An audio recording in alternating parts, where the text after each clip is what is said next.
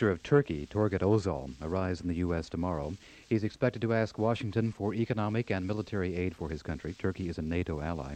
Turkey returned to democracy in 1983 after three years of military rule, but today much of the country still remains under martial law. Last week, American playwright Arthur Miller and British playwright Harold Pinter traveled to Turkey for the International PEN Club. PEN promotes human rights of artists and writers around the world.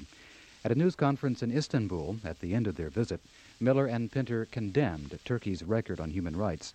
Not surprisingly, says Arthur Miller, who's now back in this country, the news conference was officially off limits to Turkish journalists. It doesn't astound me. Uh, I, it is a rather extreme thing to have done because they do close down newspapers at will uh, with a phone call. Uh, it could be for a day or an issue or more. And so this is really uh, right down the middle as far as uh, their practice is concerned. When you talked to the journalists there in Istanbul at your news conference, you were telling them of systematic torture throughout Turkey. What, what sort of evidence did you gather during your five days in the country for that? Well, this is a uh, a deduction made. You you can't go into you can't get into a prison, of course. And uh, we met with many people who had been tortured in the last four years and some of them uh, severely enough to require uh, repeated operations for correcting uh, what had been done to them. Uh, we also met with uh, one man who had was forced to watch his brother being beaten to death, and uh, I repeatedly asked if torture was going on now, and was repeatedly told that it was, but that they couldn't substantiate this. So that's fundamentally what we were going by. However, uh, the Army has uh, been claiming in the past that it takes place in the 45 days of detention, which uh, the law permits the police to do, uh, at which time the uh, the uh, victim is in the hands of the police, so say the so says the Army, and not in their hands. However, they control the country so completely that this explanation is not really very persuasive. Turkey has, though, a, democratically elected government that changed in 1983 away from the military government. Yeah, uh, that eliminated, however, two of the main parties uh, who were forbidden to take part in the election and are still outlawed. You're saying, are you, that um, there has been no substantial change in human rights abuses since the election in 1983? No, no change from the, the way the military government conducted things? I think it has improved. That has improved. Uh, yes, I think that uh, this is from the evidence of the victims.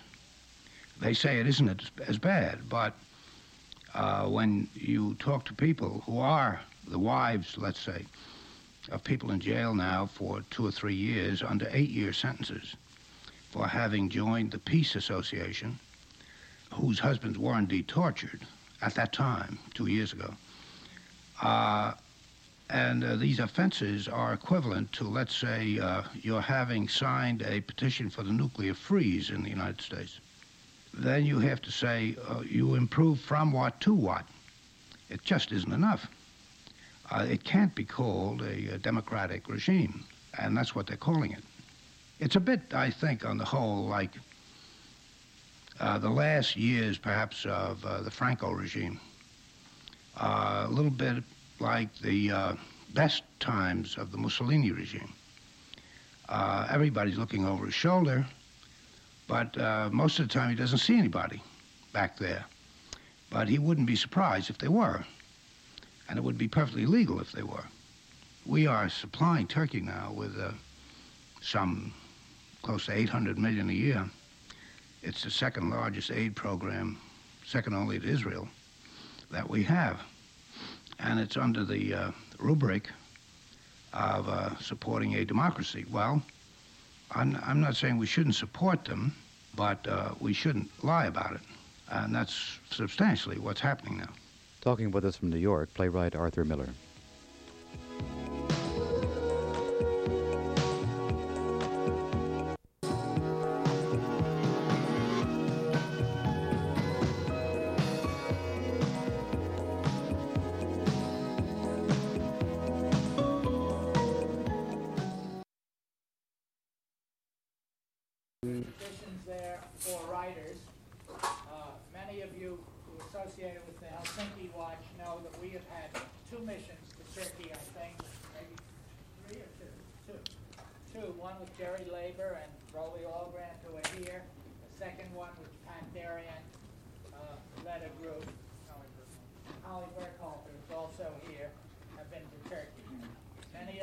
Know that we have had problems with uh, Elliott Abrams, Assistant Secretary for, for Human Rights, who has uh, expressed opinions that our uh, statements on Turkey have been too harsh and not accurate. Uh, those of you who may not know, uh, thank you. Oh, excuse me, one minute. Yeah. If there's any press here or anybody taking notes for press or story, as I understand, this is completely off the record uh, and should not be reported in any way. I'll tell you why it's off the record. It's simply that these really are. Uh, this was a crash uh, thing I did because I haven't had time to do any more. And fundamentally, it's a. These are my notes, more or less. And Harold Pinter and I decided sometime toward the end of the visit that the best course might be for us to issue a joint statement of some kind that and I said that I would uh, since I was the only one taking notes maybe I would do it and then he could uh, see it and make whatever changes he thought he wanted to make and then we would issue it. So he hasn't seen this. In fact I've barely seen it myself. So uh, it's a very rough attempt to uh, come to grips with this. The first uh, question is uh, why Turkey? And uh, the answer is that we, uh, of course, spend in Turkey something on the order of $900 million a year, which is second only to the aid given Israel. Uh, and I'm told that it's going up. Uh, that's, of course, basically a military commitment. Turkey being on the borders of the Soviet Union and Bulgaria and close to the cockpit of the Middle East of Lebanon and bordering also on the Mediterranean, it's a very sensitive military area. And uh, therefore, the, a uh, situation has developed there, have been allowed to develop there, uh, which is very difficult to change because the blackmail is always possible. Namely, that if you don't treat the military right, you may find yourself in a difficult position vis a vis the Soviet Union, and that's what basically this whole problem is all about. We decided to make the visit to Turkey not primarily to conduct an investigation of human rights there, which would be an impossibility in so short a stay, but to demonstrate to the writers and artists and the others held in prisons that the outside world was aware of what was happening and cared about it. From the members of International PEN, this was to be an act of moral solidarity, which we hope might also have some effect on the military, which governs the country. The parliament elected two years ago in the first election since the coup of 1980, in effect, runs the economy, while the military remains in charge of internal security, the police, censorship of books and newspapers, and in short, everything that substantially matters. We had hoped to talk to people of every political view, including the Prime Minister and the martial law commander of Istanbul. The Prime Minister, it should be added here that Istanbul and Ankara and a number of other cities are under martial law, which means that no ordinary judicial restraints are laid upon anything the government wishes to do. Uh, the Prime Minister was away in Saudi Arabia, however, and the commander declined to see us on the ground that the government was now in parliamentary hands, which is, of course, not quite the case. We did manage, however, to see publishers and editors of conservative newspapers which support the regime substantially. And we believe that we were able to sense how the government rationalizes its positions on various issues.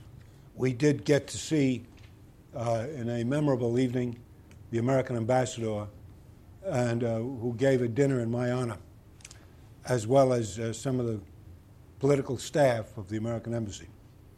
The first thing to understand about Turkey now is that some two years of terrorism preceding the coup of 1980 piled up some 5,000 dead. At times, as many as 30 people a day were killed, a slaughter that, by all accounts, appeared to be the first stage of a real civil war. This comes from people on every side of the political fence. There is no question about the welcome, apparently, that the, that the Army received when it first intervened. I should add that it was the third intervention in 30 years. Every 10 years, Turkey has a military government. Uh, I'll get into that later. Justification for the military takeover rests upon this fact, something no side seems to deny. At the same time, however, according to some people, including Mr. Demirel, who was prime minister at the time of the coup and who we interviewed, the military for two years had found it impossible to curb the violence, while in a matter of weeks after it took power, there was an amazing peace.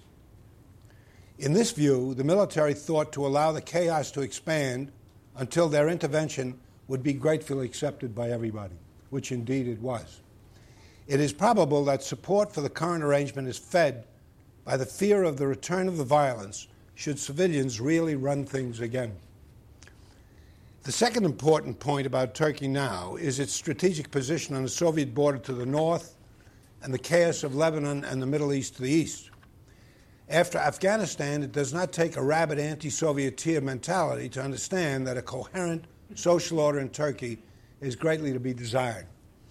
The question in this regard is whether, after Iran and South Vietnam, one can any longer imagine that real strength lies so exclusively with the support of the military. In fact, we heard often that within the military itself was a growing feeling that they had kept power too long now and that the disaffection of the people was beginning to turn itself against the military for the first time. For one thing, there has been a fall in purchasing power of over 50% in the last period. In our rounds of interviews, it must be said we could not leave Istanbul and Ankara to get some first hand feeling of the poverty of the country, which by all accounts is terrible. It is also important to understand that the traditional perception of the Turkish army is comparatively, uh, as compared to other underdeveloped countries, is unique. This army, for one thing, is immense, over half a million men, and is based on conscription rather than a permanent professional corps, and is thus composed of every sector of the citizenry. It is not the army of some Latin American dictatorship, for example, and the proof of it is that in the 1962 coup, even the left applauded the army's intervention. The Army finally fought the war of liberation long ago, in effect, and is perceived as being on the people's side. But there are those who claim that this perception is also changing the longer the Army remains at the helm of the government. In any case, the Army has always maintained that torture, as an example of one excess, was done by local police and not the Army. A citizen may, under present constitutional law, be kept by police for 45 days incommunicado without notification of family or lawyers, and it is in this period that most of the tortures have taken place. In fact, the Army has itself brought prosecutions against some 15 cases. But we have also been told that in truth the Army has merely stood in the background, refusing to stop what it knew and knows goes on. What is of interest is that the Army in the Turkish case takes pains to try to separate itself from a state of terror which in other countries armies do not at all mind openly benefiting from as it helps them keep order. Turkey's democratic tradition is very recent, the multi party system having begun in the 1950s. This fact, among others, is held by some Westerners, most notably the U.S. State Department, as justifying what can charitably be called a relativistic approach to violations of human rights in the country. The beating of people under arrest, in effect, is said to be an old Turkish custom. And the commander of one, one prison is quoted as saying that his prison was run under Ataturk principles, which mean that a prisoner is to be beaten, but not to death. From this angle, the current situation is an improvement over the past, especially the past two years. From all accounts, left and right, there has evidently been some improvement in the last year or so, but this is not our business to confirm or deny, as we can't know in any first hand way what the past was like, let alone what the future holds. The question for us was simply what we saw in front of us and whether and how it related to norms of democratic conduct. In fact, some do not at all agree that things are better, at least in one very important area. They believe that for the first time, the Turkish army has now dug itself in very deep into the very fabric, legal and in terms of custom and usage, of the country's governance, something that was not at all the case in the two previous interventions in the early 60s and 70s.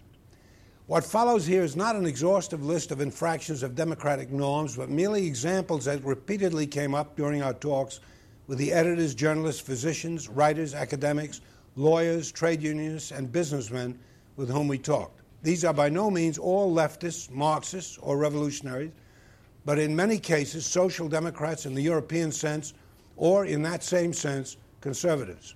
And if one asks how it is possible that so wide a variety of viewpoints could find themselves to one extent or another opposed to current practices, it's because, quite obviously, the coup cast a net so wide across the whole society as to tangle together a mass of otherwise quite separate ideologies. To sweep up terrorists and their arms was one thing, but the arrest of the entire directorship of the Turkish Peace Association was another. From former ambassadors to the president of the Bar Association to the best known public personalities, the association comprised the intellectual elite of the country. It was a political trial without question, and worse yet, was held under laws borrowed and acknowledged to have been borrowed from the Mussolini legal code. These were mass arrests, mass sweeps reminiscent of the 30s in Europe. As an example of ex posto procedures, the Peace Association commemorated the poet Nazim Hikmet, by all accounts the great figure of Turkish poetry in this century and a Marxist, but one who was disillusioned, it is said, in his last years, and held this commemoration with permission from the martial law commander. Istanbul, having been under martial law, to combat terrorism two years before the putsch. Nevertheless, the Peace Association was arrested and tried for breaking martial law decrees passed after this commemoration, and, and people drew long sentences for organizing and participating in it. Ali Sirmen, a journalist, was actually sent by the then foreign minister to Addis Ababa to attend a meeting of Asian African writers and the government paid for his ticket. But he got an eight year sentence for having conspired abroad with a Marxist foreign enemy. Fifteen of the lawyers who defended the Peace Association in court have been arrested and are on trial themselves. It is illegal, incidentally, for a lawyer who has been charged with any infraction to continue practicing so that a mere charge in itself can put a lawyer out of business. We were able to attend the trial of a lawyer named Kazan. Three judges in military uniforms sat on a high tribunal in a vast building which also houses a prison and a hospital. Along one wall, four or five journalists were seated while half a dozen photographers with flashes roved at will around the courtroom right through the proceedings.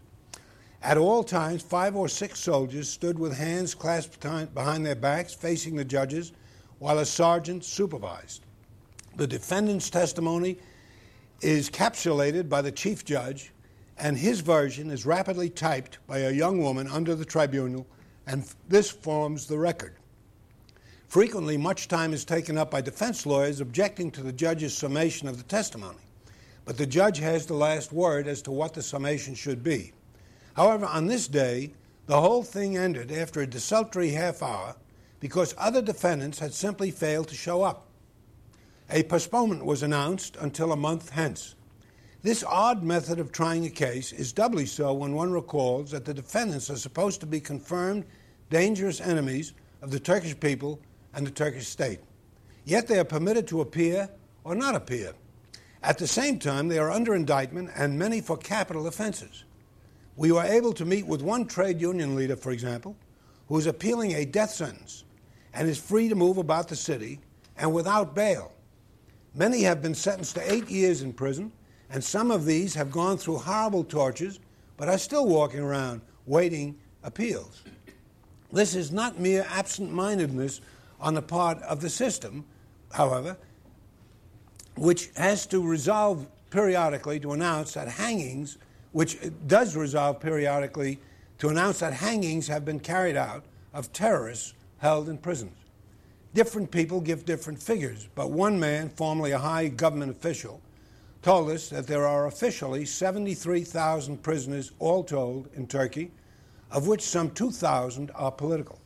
In addition, 7,000 are alleged to have been arrested as terrorists, some of them as young as 16, most of them under 24 years of age. More than once, people have asked what happened to the adults who led them into violence and have never themselves come up for trial or condemnation. Thus, there is even on the part of those absolutely horrified by terrorism a certain amount of sympathy for these young people, some of whom were picked up off the streets for scrawling slogans on walls, others for having harbored fleeing terrorists in their homes. Of course, none of the above, fig- above figures can be verified as long as the press is forbidden to inquire into such matters of real substance. Some 48 young terrorists have already been hanged, it is generally believed, with 70 more condemned and awaiting execution. There is, of course, no real possibility of appeal or re examination of such cases. On many occasions, we inquired as to what political formations these terrorists belonged to, but the answers were strangely lacking in definition. The Communist Party, as such, has been outlawed in Turkey since the early 20s, and no one seems to believe that there is any buried pro Soviet tendency in the country. Indeed, the left element in the leadership of DISK, the union movement that has been disbanded, escaped not to Russia, which borders Turkey, but to Europe, France, and Scandinavia. The leaders left behind, incidentally, are more of the centrist type, and it was one of these who has the death sentence hanging over his head. From one of the pri- eh, former prime ministers came the answer that there were as many as 60 different factions among the terrorists, from the Maoists and Albanian inspired to others that no one out of Turkey has ever heard of. The image this answer provoked was that of Lebanon, accepting that in Turkey no religious element is of any importance in political fracturing, which, however small, is something of a blessing. To continue with the question of observation of democratic norms, people giving statements hostile to the government can be sentenced to 24 years in prison, less if the statements were given to a Turk. At lunch in restaurants or walking down the street or at dinner in private homes, it was almost inevitably pointed out that our discussions of conditions might well fall under these rubrics. For this reason, we cannot mention any names. The censorship, as no one denies, is to all practical purposes total and condign. With a phone call, a newspaper can be shut down for one issue or two or more, should it have published anything the government doesn't like. The largest and presumably most acceptable newspapers in the country have been closed from time to time, and to our question as to whether they could print the truth, every editor we've talked to either shrugged, smiled at our naivete, or simply said no. Some 1,500 academics have resigned. 60 to 70 have been sacked outright, and 10,000 remain in their jobs. Those who wish to excuse this academic shakeout claim that under its new reorganization, the government has tried to force teachers out of the main universities and into the less prestigious schools in the countryside, and that it was to escape rustication that these teachers left the system. But the others said uh, that this exi- exiling of teachers is precisely designed to rid the system of the less tractable, who are almost always the ones being transferred to the sticks. A Mrs. Ilicak was one of those justifying these academic policies on this ground. She's the wife of the Turkoman newspaper publisher and a twice a week columnist who is very widely re- read. She herself was jailed, and the newspaper itself closed down at one point, and she agrees that a net of anti subversion may have been cast too wide but she's glad not to have wandered into leftism herself as a result of her sad experience, and rather than blame the stringency of rule on the military, points to the political timorousness of democratic Turks who have failed at every turn to speak out against excesses. Her emphasis is on the terrorism that nearly brought the country to ruin, the nests of anarchy in the universities, which still claimed some independence before the coup, and in general on the democratic intellectuals themselves. Her brightest models for all things seem to be American, and even she even believed sincerely that the new centralized control over all universities and colleges by a single bureaucrat was a direct imitation of the American system. When Miller informed her that this was not the case, she pointed to the regents and governing boards of various universities who, in her mind, were there to keep order. And when Miller persisted in saying that there was no central control of all universities in the United States and that they in general operated independently of one another, she shrugged off the subject. But she was clearly not lying, only under a total misapprehension based on her wish for some American precedent in the matter. According to the academics, the universities are being run like junior high schools in other countries with absolutely no independence whatsoever, either in the way they are run or in the uh, what is taught. Mrs. Ilicak is only remarkable for her candor and probably represents a significant fraction of opinion, which is both critical of the unfreedom and ideologically either confused or helpless to counteract it. It would not occur to this kind of person to ask the question whether the question on the national agenda might be the means to strengthen the democratic forces in the country rather than how to suppress the slightest possibility of a return to terrorism. An army, after all, does not merely move into the streets, but into the minds of the people, and it is hard to get them out, as hard to get them out of one as of the other. There was also a symptomatic sense in her answer to Miller's concern that the examples of Iran and South Vietnam not be repeated here as a result of American support for the military with merely lip service paid to, the building, to building respect for democratic norms and institutions. She saw nothing wrong with identifying America with the military in a country where the military was still respected as the very soul of the nation. She could not deny that so much of what was happening in the country was undemocratic and repressive, but when pressed, would again and again revert to the terrorism which had opened the Pandora's box in the first place and which alone was to be blamed for everything afterwards. Again, one sense that she is representative, quite probably, of some important sector of opinion which neither rejects democracy nor is willing to struggle for it, and while disliking a, liter- a military rule on principle, is reassured by its presence in practice. In short, better this than chaos. That a road forward into real democracy is not a question being debated by anyone, as far as one can tell, in a short but intense visit. Uh, needless to say, the tutelage of the United States does not include suggestions on our part as to what real democratic procedures are or how they might be arrived at. We apparently teach how to manage weapon systems, and that is about it. We had already been aware that the Peace Committee trials were never based on any actions, but on allegations of treasonable thinking, and Mrs. Ilicak confirmed this, saying that they were in a kind of permanent state of McCarthyism. Nevertheless, she felt things were improving. The obvious must be added here. In a situation where the slightest negative criticism can be prosecuted, it is not possible to be sure how sincerely anyone is speaking.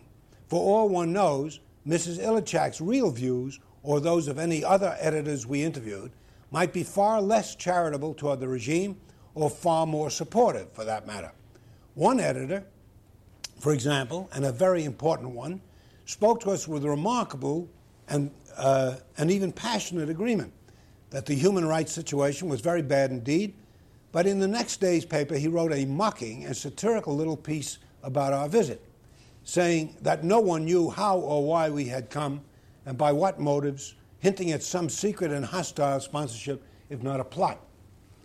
One book publisher, a leftist it would appear, but not pro Soviet, said that the police will suddenly arrive in his offices and seize all the copies of a new book, but that he manages usually to keep some hidden. It must be said at the same time that one can buy books by Marx and Lenin from distributors and the bookstores openly display the works of Brecht and works by Turkish writers on the left. The preaching of Marxism, however, is prohibited. One has to assume that this crazy quilt of permissiveness and prohibition is part of a mental lethargy and an uncertainty as, what, as to what Turkey ought to become. It may be a spotty totalitarianism, but it can kill you all the same. Once again, in reference to democratic norms, the right of petition for redress of grievances is central to any democratic society. But when, on a certain date, and I don't have the date, a petition was delivered to the military government of Istanbul signed by several thousand European and American intellectuals, far fewer Americans, incidentally, than Europeans, asking what certain repressive measures, that certain repressive measures be reversed, the petitioners themselves were arrested, and their trials in what has uh, become customary uh, were, were endless, and they continue. The grounds for the prosecution are that it is not a petition they presented, but a propaganda leaflet uh, whose distribution, not to speak of its printing in the first place, is clearly unconstitutional. One of the accusations in court against the DISK union movement was that it so often demanded and won the highest wages for its members. This accusation was seriously put and solemnly received. The mind fills with questions in Turkey, and one of them that persists is why the United States and the media are so rightfully and righteously outraged at the Polish government's contemptible treatment of solidarity and Lech Walesa, and so utterly uninterested in Bashturk, a leader of DISK, a legitimate group of unions, which were illegalized and disbanded, their leaders jailed, and as in his case, sentenced to death for, among other reasons, his having gotten the highest wages for his people. Mr. Bashturk and 11 other defendants presented a deposition stating that they had been terribly tortured in prison. But this deposition managed to disappear from the court records. However, a judge, mindful of his duty, insisted on looking through these records and indeed found that a memorandum had been entered to the effect that such a deposition had been received. Nevertheless, tortured or not, Mr. Bashturk, after four years in prison, continues under death sentence awaiting the results of an appeal.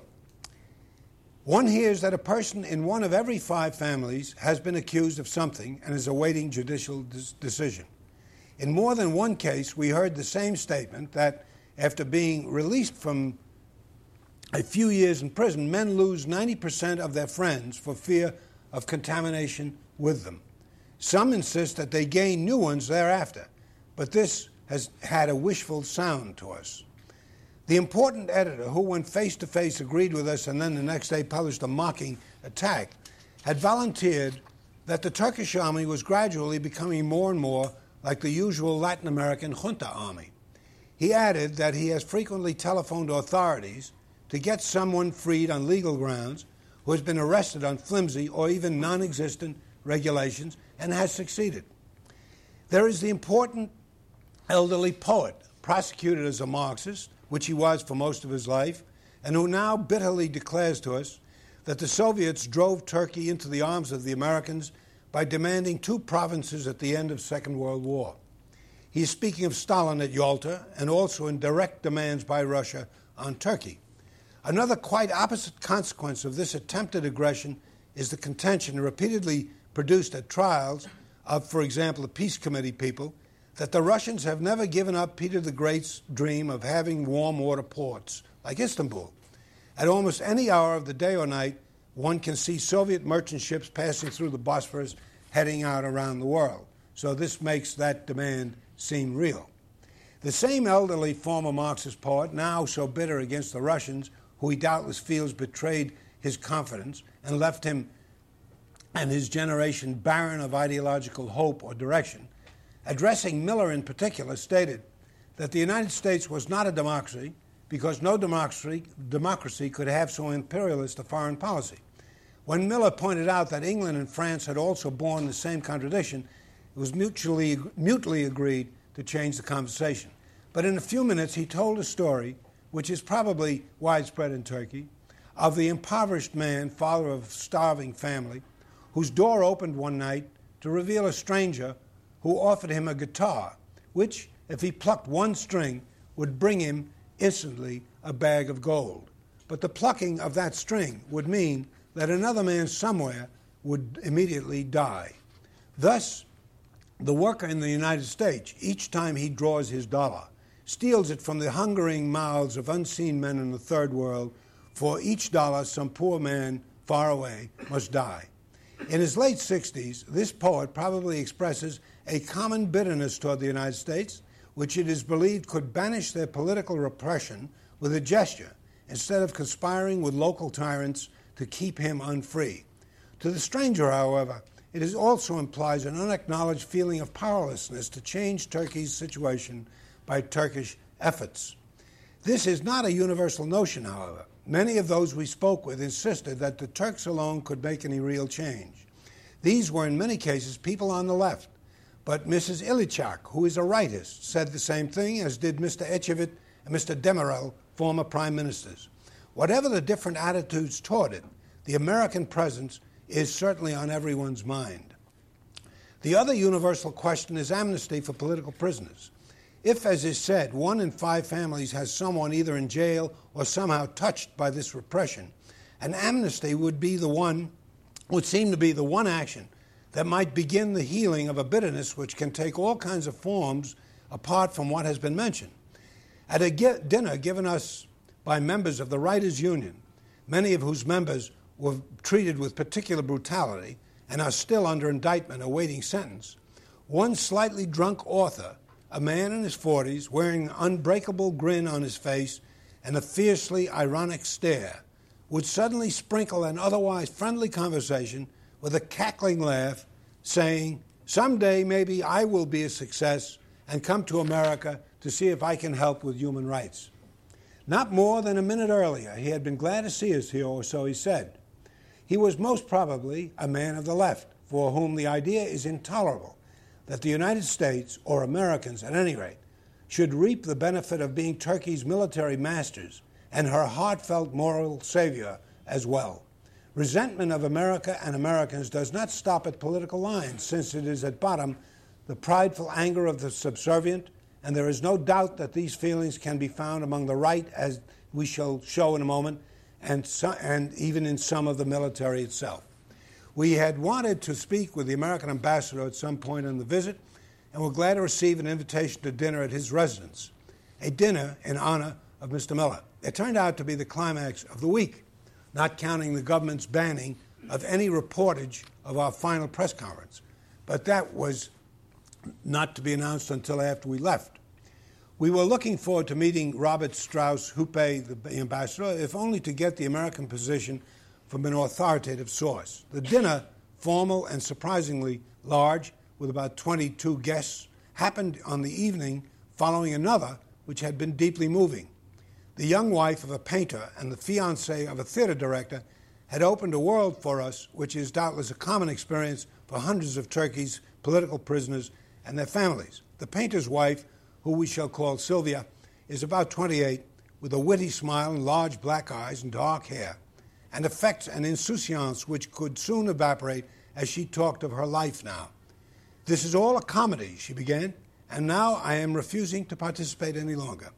Once again, and despite her need for help, she was expressing a resentment toward her de- dependency on the, mili- on the prison authorities, on the beneficence of the military government, and now, ironically, on us, who could sympathize but do very little to change her situation.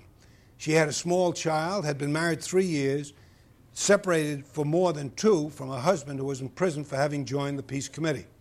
It took some persistence to get her to tell the facts which are doubtless engraved on her brain.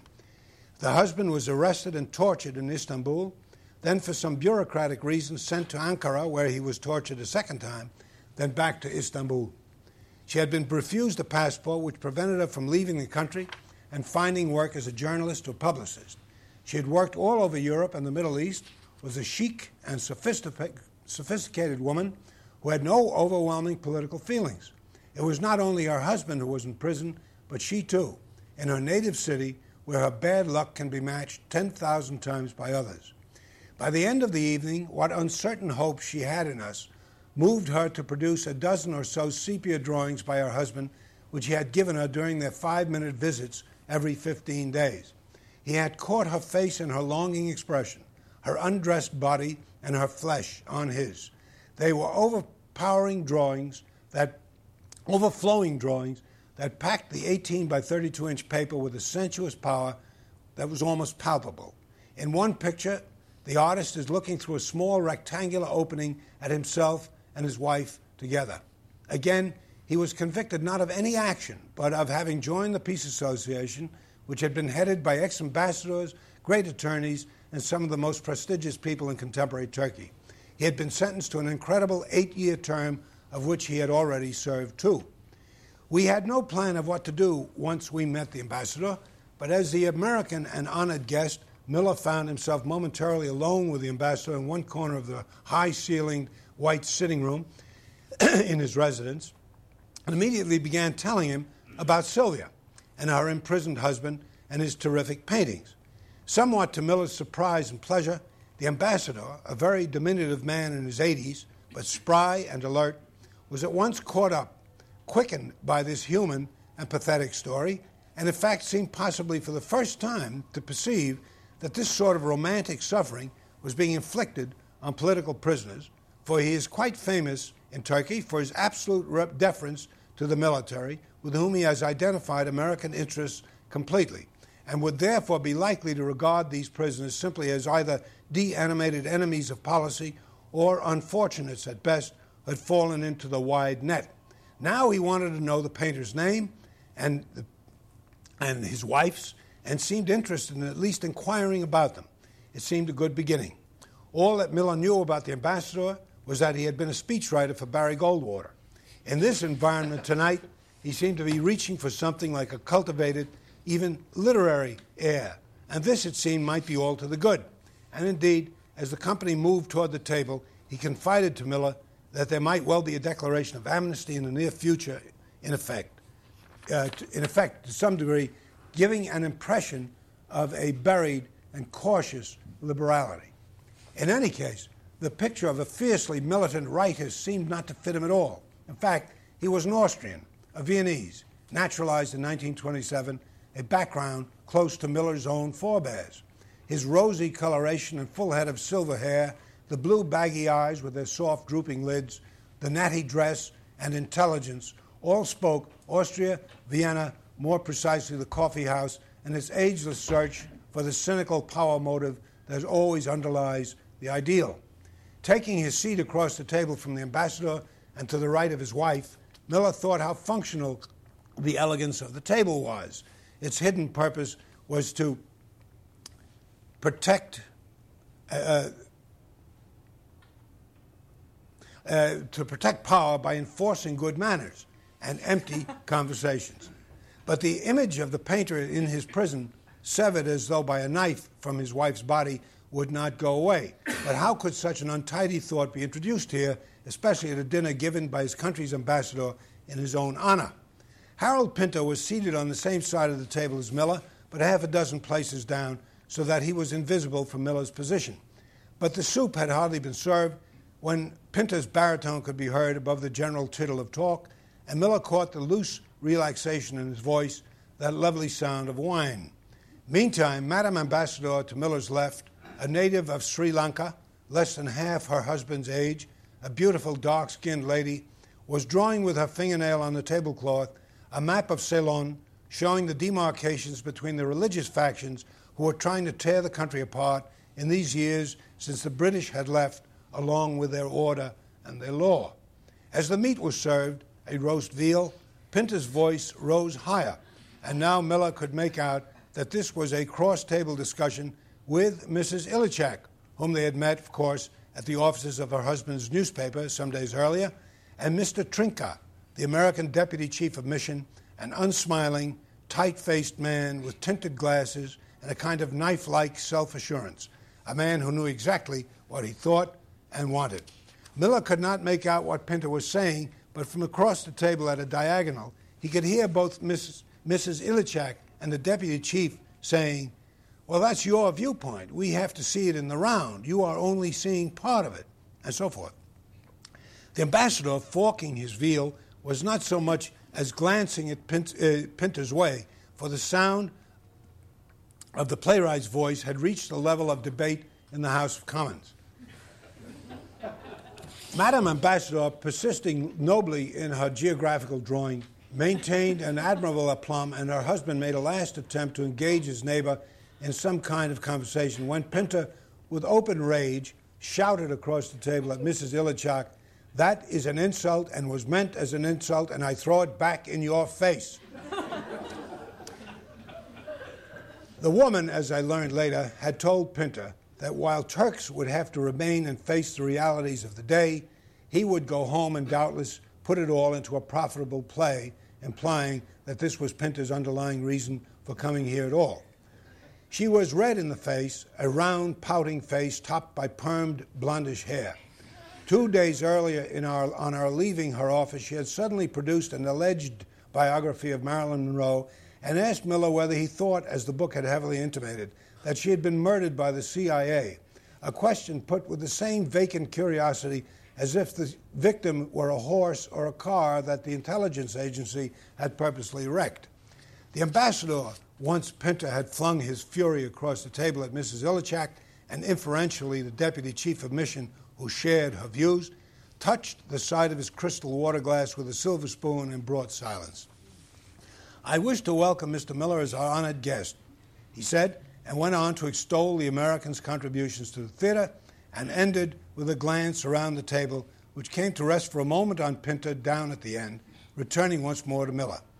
This demonstrates that all viewpoints are welcome here. And then, pointing at the floor of his residence and his voice thick with emotion, here is democracy, right here, and here we are proud of it. Imagine this happening in a communist country. Whereupon he thanked Mr. Miller for coming. Mr. Miller understood that it was up to him to respond to this toast, and had Pinter not exploded, it would be a simple matter of lathering the air with a few customary phrases in the hope of cornering the ambassador later and trying to face him with some of the painful facts that he had been witnessing here. He was, after all, in the United States Embassy. There was a protocol whose mysteries he had never plumbed, and the ambassador had been nothing but an engaging host to him. But as they sat there in the gleam of the room, his mind managed to pop up the image of Sylvia on an empty bed, staring at an empty pillow, and her husband on his bed, hardly a, a mile away from her in prison, with six more years of this stretching away for an offense which, had he been a Turk, Miller would surely have committed himself. So he was pleading less for others than for his putative Turkish self, and with a man with whom, despite everything, he felt a certain affinity, whose basis he could not name. He began by thanking the ambassador, at which Strausz-Hupé, his cheeks reddened and his eyes immensely saddened, seemed relieved. It was indeed an honor to be so welcomed here, he went on, but it was impossible to ignore the conflict taking place in the country, some of which had exploded right at this table. Not knowing how to proceed from this point, Miller fell back on what he did know. We are playwrights, and playwrights are different than, other, than poets or novelists or perhaps any other kind of writer. We deal in the concrete. Perhaps that is why there are never very many good playwrights. An actor has to be moved from point A to point B, psychologically as well as physically, and you cannot move an actor in general. You can only move him in particular, for good reasons that are understood. We do not know what the situation in Turkey was last year, so perhaps it's better now. We don't know what it will be. We do know concretely what we've seen, and what we have seen has no tangency whatever with any democratic system in Western Europe or the United States. I wrote about people in the Crucible who were jailed and executed for no known actions, but for what they were alleged to be thinking. So it is here. You have hundreds of people in jail for their alleged thoughts. We are told that Turkey is moving closer and closer to democracy, and that may, it may ultimately, and that may ultimately turn out to be so. No one can say. But what it is now is a military dictatorship with certain merciless and brutal features. We are helping Turkey, and I am not saying we should not, but the real strength of a state in the last analysis is the support of a people, and the question is whether the United States is inadvertently helping to alienate the people here by siding so completely with those who have deprived them of their elementary rights. We know there was a terrible outbreak of terrorism, but how wide a net can a net be thrown before it can be properly called an oppression and a tyranny. The truth is that for hundreds in the Peace Association, not a single action has been alleged, let alone a terrorist action. At a minimum, an amnesty is called for. As Miller continued, he thought he saw the eyes of the ambassador flattening with something like astonishment or horror. But at the same time, the man seemed to be listening to a kind of news, surely not political news, for he must have known even better than Miller what the state of affairs was, but news of an emotion, of an outrage, and this on the part of people who had every reason to feel successful and at one with themselves and the world. After 20 minutes, Miller stopped talking. There isn't a Western lawyer who could come to this country and see what is happening in these military courts who would not groan in despair. The American part here ought to be the holding up of democratic norms, if only as a goal, instead of justifying their destruction as the only defense against chaos. And in this vein, he shut his mouth. The ambassador now turned his gaze on the faces at the totally silent table and gesturing to Mr. Inonu, the son of a former prime minister and now head of a political party, and asked if he would respond to Mr. Miller's remarks. Mr. Inonu, around 60, balding and myopic, a tall former scientist, actually with a, uh, tall, a tall scientist actually, with a gentle face and long hands, which he now softly clasped above the table, said that he in general could not help agreeing with Mr. Miller's views and wanted to add his welcome to that of the ambassador. Miller could hardly believe what appeared to be his victory. The ambassador now gestured toward Mrs. Ilicak, who was at his right. She simply shook her head, her eyes rounded in shock. A bearded journalist was then invited to speak, but he chose simply to rub his hands together and smile and welcome Mr. Miller to Turkey.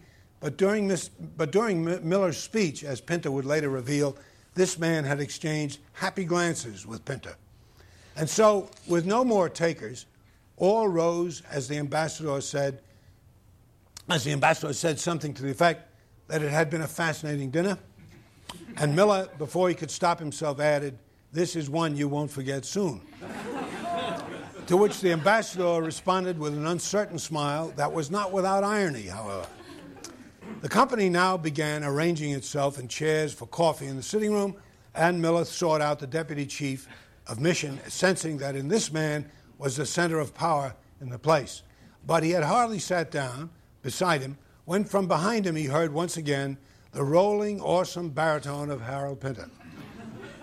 Near the entry hall, he was just turning away from the ambassador, who, half his size, was shouting something and walking abruptly toward a guest who stood astonished, staring at the British playwright, who came directly to the approaching Miller and said, not without a certain pridefully apologetic tone, I have insulted your ambassador and have been asked to go. Miller, forced by Pinter's soaring emotions to become more practical than ever, immediately wondered about transportation and found a guest whom he had met at a gathering of Peace Association supporters in someone's living room a few days earlier.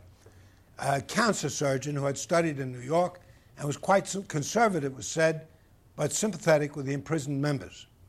He was happy to share his car, but the French ambassador intervened, and apparently at the risk of some displeasure to Mr. Strausz-Hupé, his colleague and friend, carried the two writers off to his residence for some champagne and conversation.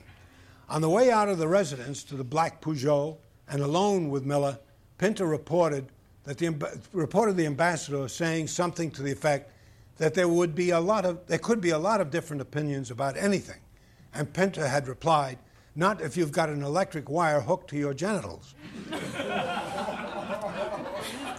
At which the ambassador had straightened and said sharply, Sir, you are a guest in my house.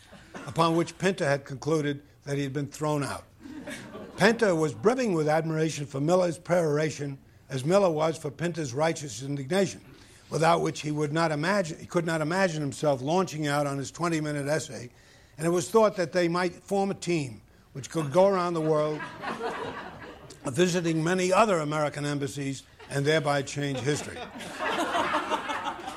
throughout, throughout the visit, throughout the visit, they had purposely declined interviews, fearing to be wasting time answering the demands of one journalist after another, and promising and promised instead a press conference on their last day.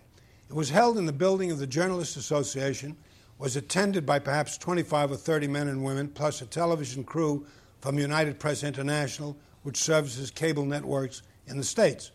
What was said at the press conference was more or less the same as was said at the ambassador's dinner. Miller and Pinter both understood that Turkish journalists would be forbidden to print more than scraps of this kind of opinion at best, but felt there was no other course but to speak candidly and not to do their censoring for them. The brunt of the message was the violations of democratic norms in the country. Next day in London, they learned that the press conference itself had been banned by the government and that an investigation was to be launched into the whole visit. No one in Turkey knows in which direction the regime is actually heading or even what its real intentions are. Thoughtful people point to the deepening institutionalization of the armed forces, as was said within the political system, and claim that the army is now above the parliament in authority and will remain there. This may or may not be true, but there's apparently not to be a debate on the subject in this burgeoning democracy, since any implication against the armed forces is a banned subject and will not appear in print, period. It would seem to behoove the United States, therefore, as Turkey's main support, to insist upon the opening of the press to this debate, to make it a condition of further support that the censorship be ended forthwith. This is an obviously minimal demand, but without a free press, there can be no certain progress at all, not in the courts, the police, or academia, for a certain depoliticalization of the people has taken hold, by all accounts, a sense of the futility of struggle, which is a direct consequence of the regime's hard grip. It would be wrong to characterize Turkey as an unmitigated Hitler or Franco or Mussolini type dictatorship. But in a country of 50 million, with its main centers still under, after five years under strict martial law and an annual injection of nearly $1 billion, most of it going to the military, the development of democratic institutions will inevitably, in the long run, be crippled and be made and made use, useless. Turkey is now an ally as a military base of immense strategic importance, but it ought to be an ally because of shared values as well. We believe that democracy needs to be unleashed in Turkey that its people do indeed wish to stand with the West and ought not be deprived of the benefits and values that belong to a Western people. That's about it. Well.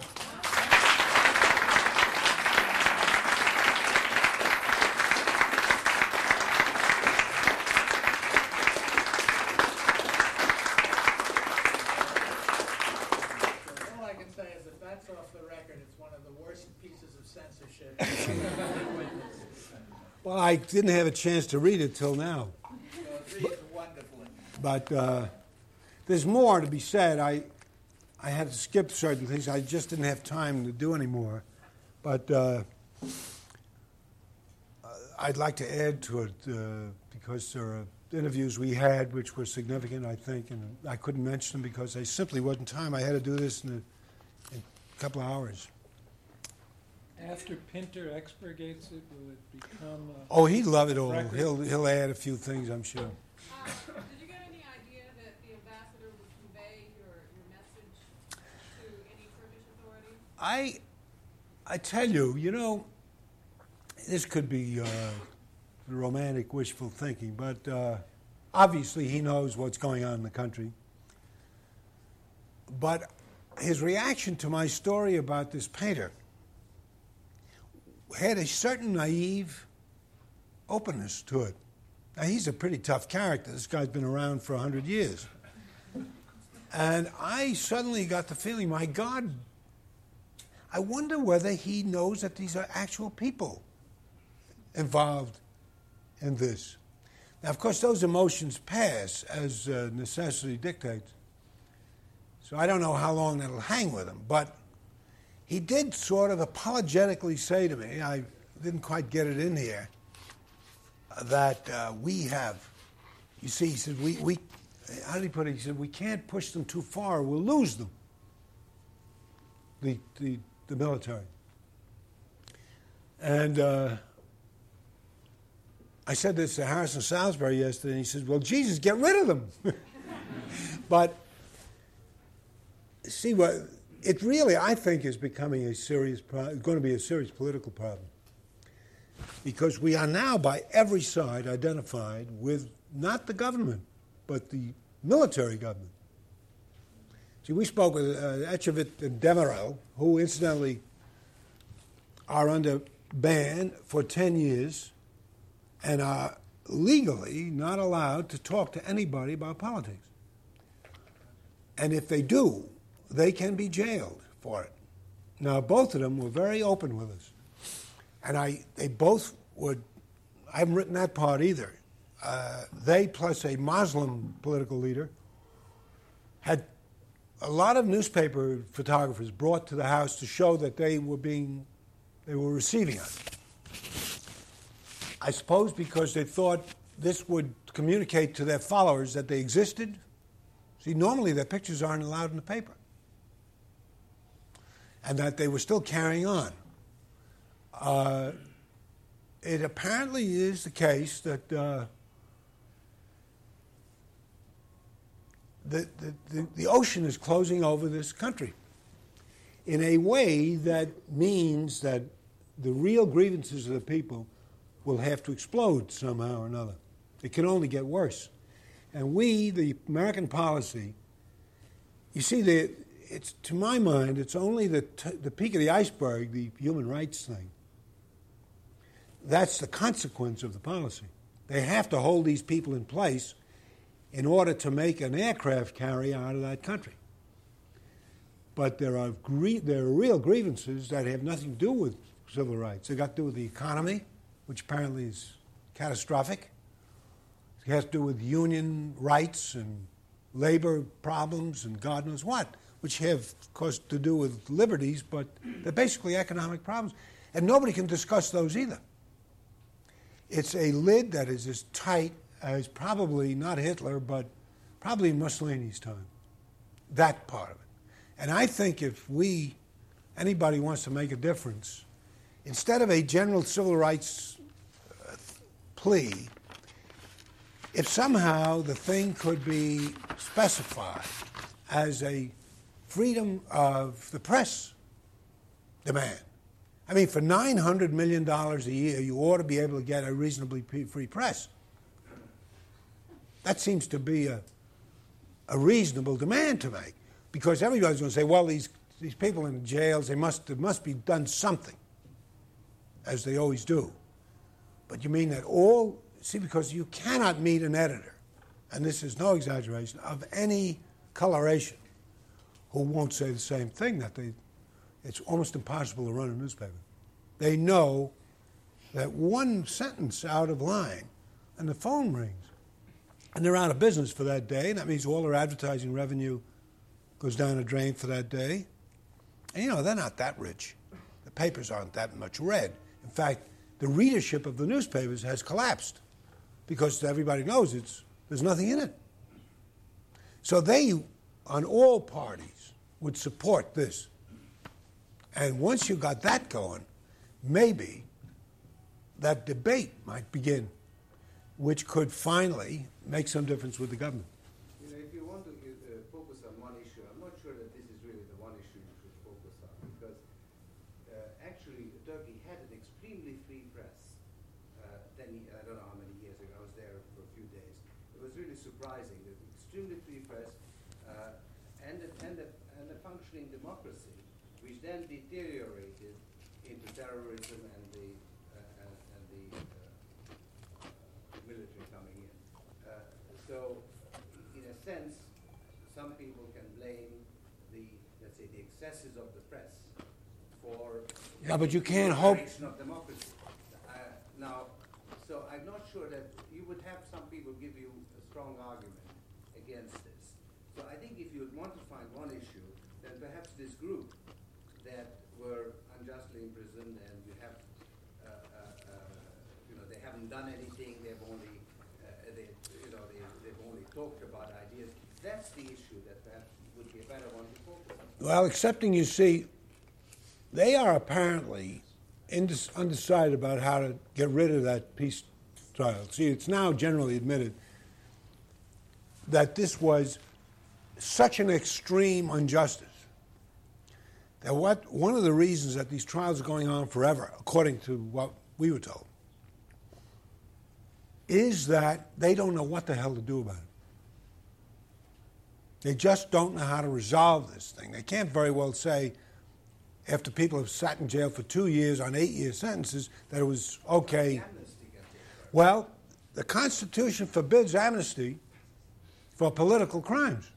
They're going to have to change the Constitution to make, create an amnesty. That's another clinker. You see? And uh, therefore, I say the simplest way may be. And there are better experts than I am on Turkey, but that, that seemed to me to be something that you could get agreement with from many parties. At the beginning, you seemed to be objecting to release on personal recognizance, and, uh, and I don't think you really feel that way. Without defending their charges, it's surely better that those people be out on personal recognizance than that- than that they be waiting for trials in jail. Well, what seems odd about it, and I've never solved the problem, I never got anybody there to give me an answer. You see, Mr. Kazan, Kazan was on trial, came there, we were with him. He stayed there half an hour, there was some conversation, he left. And I said, Well, what happened? He says, Nothing very much. The other defendants didn't show up. It was Alice in Wonderland. And I said, Well, how long is this going to go on? He says, We don't resume till the middle of April. It's better than Alice in jail. Yeah, but many of them are in jail. And his, by the way, he can't practice the law. So it's not better. He cannot practice his profession in the period that he's under indictment. Furthermore, if he has the misfortune of living X miles away from Istanbul, anytime they summon him, he's got to go right down to Istanbul and then go back up to where the hell ever he comes from. Because they come from all over the country.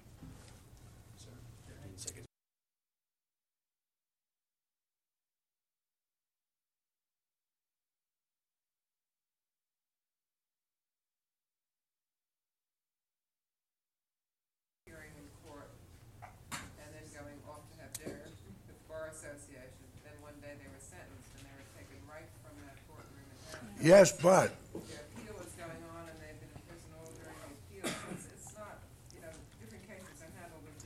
It's, no regularity in it. Yeah. But not always. My point is that it seems completely unsystematic. Like I was sitting having dinner with a man who's been convicted and has a death sentence passed on him. I said, Are you on bail? He says, No. yeah, he's already been tortured and he spent four years in jail. He was one of these union leaders. Incidentally, that man was one of the centrists in the DISK union. The leftists left. They got out of Turkey. Now, Turkey has a border with Bulgaria and Russia. But they didn't go to Bulgaria and Russia. They went to Paris, that leadership, and Scandinavia, as I mentioned. here. Yeah. I just, I wanted to say something else, though. I, first of all, I agree with your emphasis on the press. I think a free press is essential in any society to any kind of basic freedoms.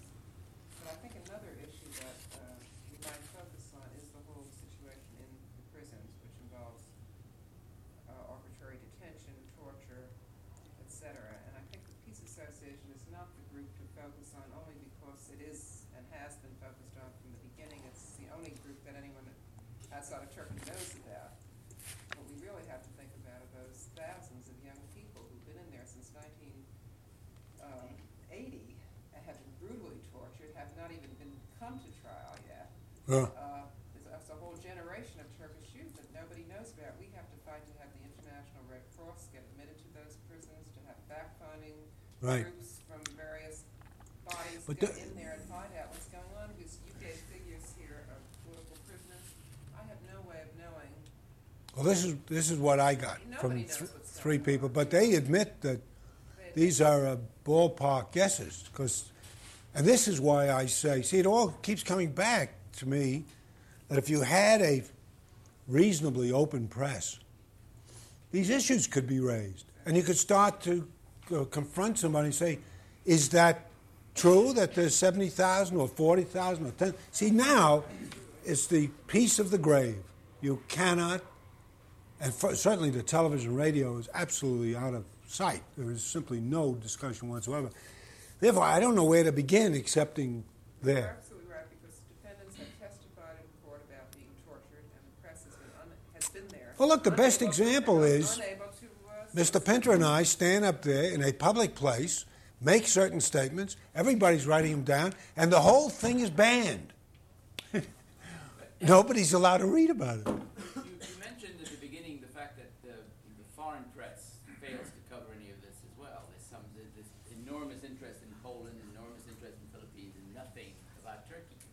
another area that I, I just find amazing. I mean, why, And they are the second largest beneficiaries of our aid. why, why, Yeah, why it's quite strange. are people not interested in hearing about the conditions that are as horrible Well- there as anywhere else?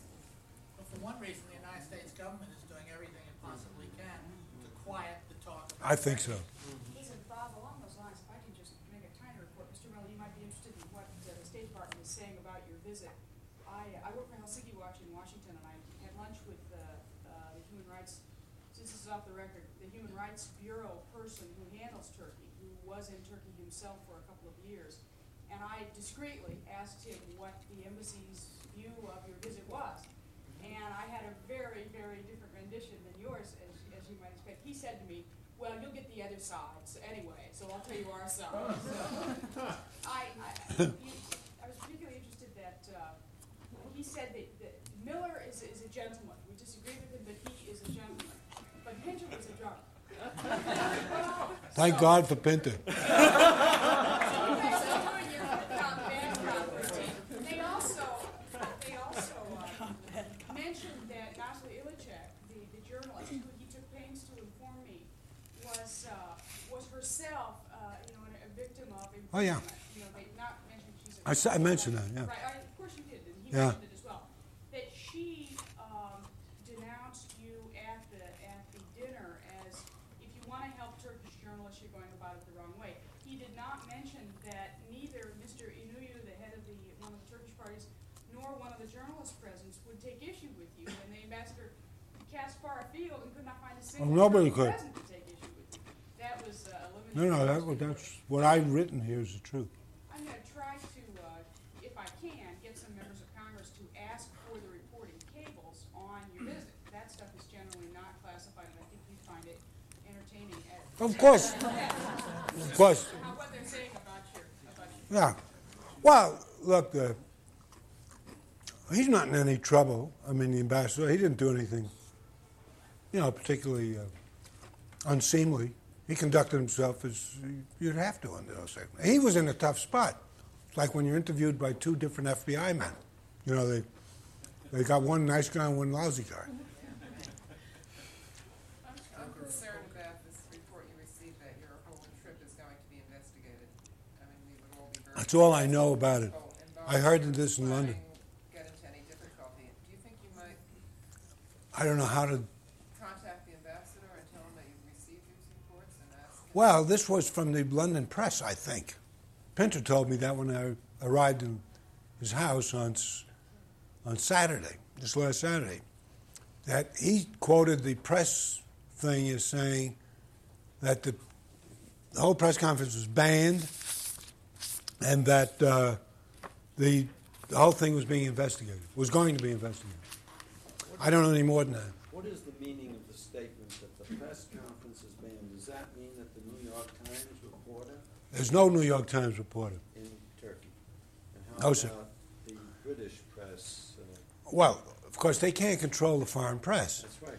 So they had a they they had reports in the British press, and which of course they would wish hadn't gotten out, but they couldn't stop that. But this, your press conference did appear in the British press. Yes. Does the Washington Post have a Yeah. reporter in No. Turkey?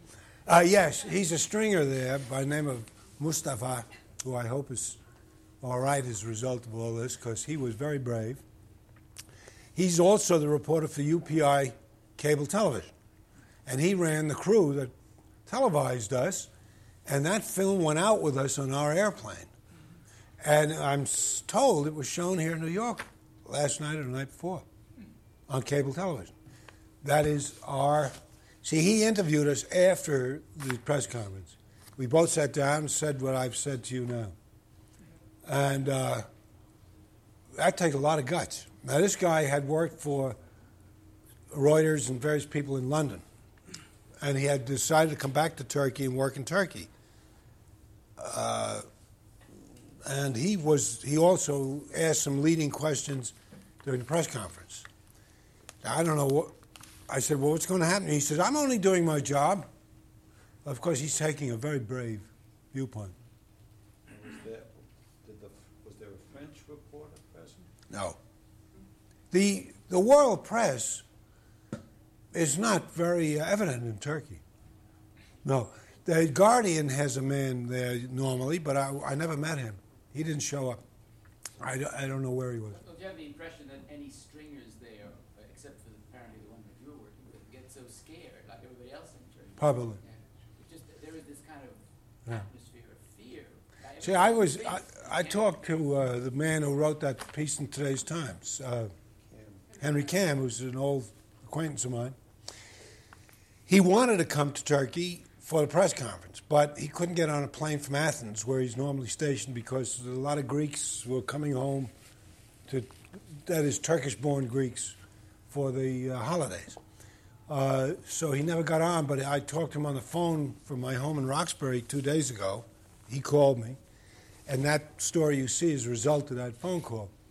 But at the Times, there's nobody there. Henry is the man for that whole area. Uh, Time and Newsweek, nobody. Nobody. The only foreigner was a Dutch journalist. The Wall Street Journal, during the period that you were over there, carried a front page story, I believe, on Turkey, Dateline Ankara, and I'm I'm wondering if they sent someone over there. Well, I don't believe anybody talked to us there. What was the origin of your trip, Mr. Miller? I think you mentioned it at the outset. How, how did you happen to get involved in this? Well, they've been asking me from Jerry asked me many times to go because the writers there felt that if I did go, I could uh, create enough stir that the cases would be noticed again because uh, everything is falling asleep as usual. People get bored with these things. And uh, then Harold Pinter popped up, and he's a member of the British anti-nuclear movement, which is the counterpart of the Turkish Peace Association, and he knew much more than I did about the Turkish Peace Association because the son of the head of it lives in London. Uh, Dr. Dikerdem, his name is. And Mehmet Dikerdem, who's uh, ill with cancer and is still under indictment in Turkey, a man about 70 years of age, uh, was helpful in getting us around to see people and so on. Uh, Harold knew about that more, and he was very eager to go if I'd go. So I said, Well, I'll go if you go. And so we both went. Did you have any uh, contact with the university community there? Yes, we saw several professors. Uh, it's a devastated area. They accused the universities of being the nests of anarchism. And uh, he, Mrs. Ilicak and others said, yes, the controls over the universities are tight. That's a direct quote. They're very tight because the universities are not to be trusted. So they've turned them into nursery schools, really. They've taken away all their independence. As I said, there's a certain number resigned, a lot simply uh, were fired. Uh, however, most of them are still on the job. And apparently they're just standing and waiting. Did you get any inkling as to what's happening in eastern Turkey with the Kurds? No, nobody talks about that. See, that's another complicating thing, though, I suspect. It's that they're scared to death. There is supposedly a, a deadly war, a war to the death going on up there. But it's a prohibited area. Nobody can go in. And uh, they are desperately afraid that the Kurds are, uh, who are intrepid people, are going to try to tear the country apart. And uh, I know nothing about it any more than anybody else. Nobody talks about it excepting with some fear that this could again justify the military in clamping down. The, uh, in talking about why Turkey doesn't get covered in the West or in the United States, isn't one of the issues that phrase "godforsaken"? I mean, there's almost racial thing about Turkey. Uh, another way, another code word would be Midnight Express. Yeah. I mean, the, of the circles of hell, uh, Turkey is.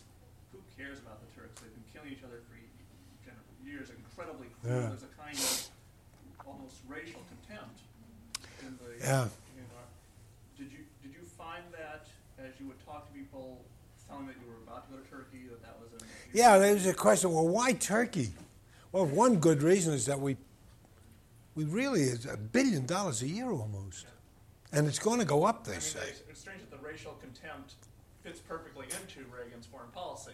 You know, we can do You know, I tell you, we- cares about those sorts of There, this is a far. This really won't happen, probably. See, they, it's a crazy country from other points of view. It's a Mohammedan country, but Ataturk